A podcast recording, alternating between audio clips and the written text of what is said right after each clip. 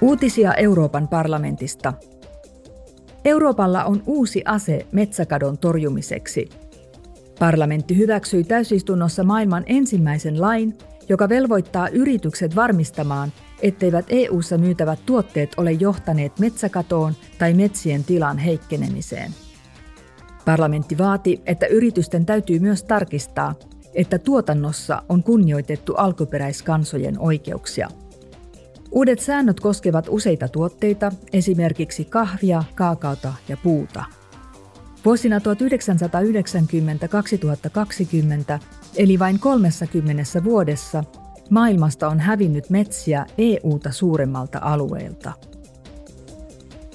MEPit keskustelivat eilen työllisyysasioista ja sosiaalisista oikeuksista vastaavan komissaarin Nikola Schmidtin kanssa – he tarkastelivat hallitusten välisen ilmastopaneelin äskettäin julkaisemaa raporttia, jossa vaaditaan lisätoimia ilmaston lämpenemisen pysäyttämiseksi. The EU has taken decisive action. EU on toteuttanut päättäväisiä toimia saavuttaakseen tavoitteensa, jonka mukaan nettopäästöjä tulisi leikata vähintään 55 prosentilla vuoteen 2030 mennessä, ja EUn tulisi olla ilmastoneutraali vuoteen 2050 mennessä. EUn täytyy jatkaa tämän kunnianhimoisen paketin täytäntöönpanoa, jotta voidaan näyttää koko maailmalle, että kunnianhimoiset ilmastotoimet ovat mahdollisia.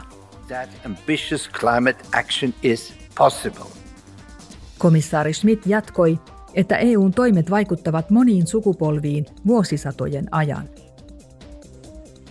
MEPit hyväksyivät Strasbourgissa päätöslauselman, jossa he sitoutuivat Moldovan EU-jäsenyyteen – Parlamentti haluaa, että liittymisneuvottelut aloitetaan tämän vuoden loppuun mennessä, edellyttäen, että Moldova on toteuttanut Euroopan komission määrittämät yhdeksän tointa. Päätöslauselmassa kehotetaan myös EUta ja sen jäsenmaita määräämään välittömästi pakotteita niille, jotka pyrkivät horjuttamaan Moldovan vakautta. MEPit ilmaisivat myös tukensa maan pyrkimykselle saavuttaa energiaomavaraisuus. Uutiset toimitti Euroopan parlamentti.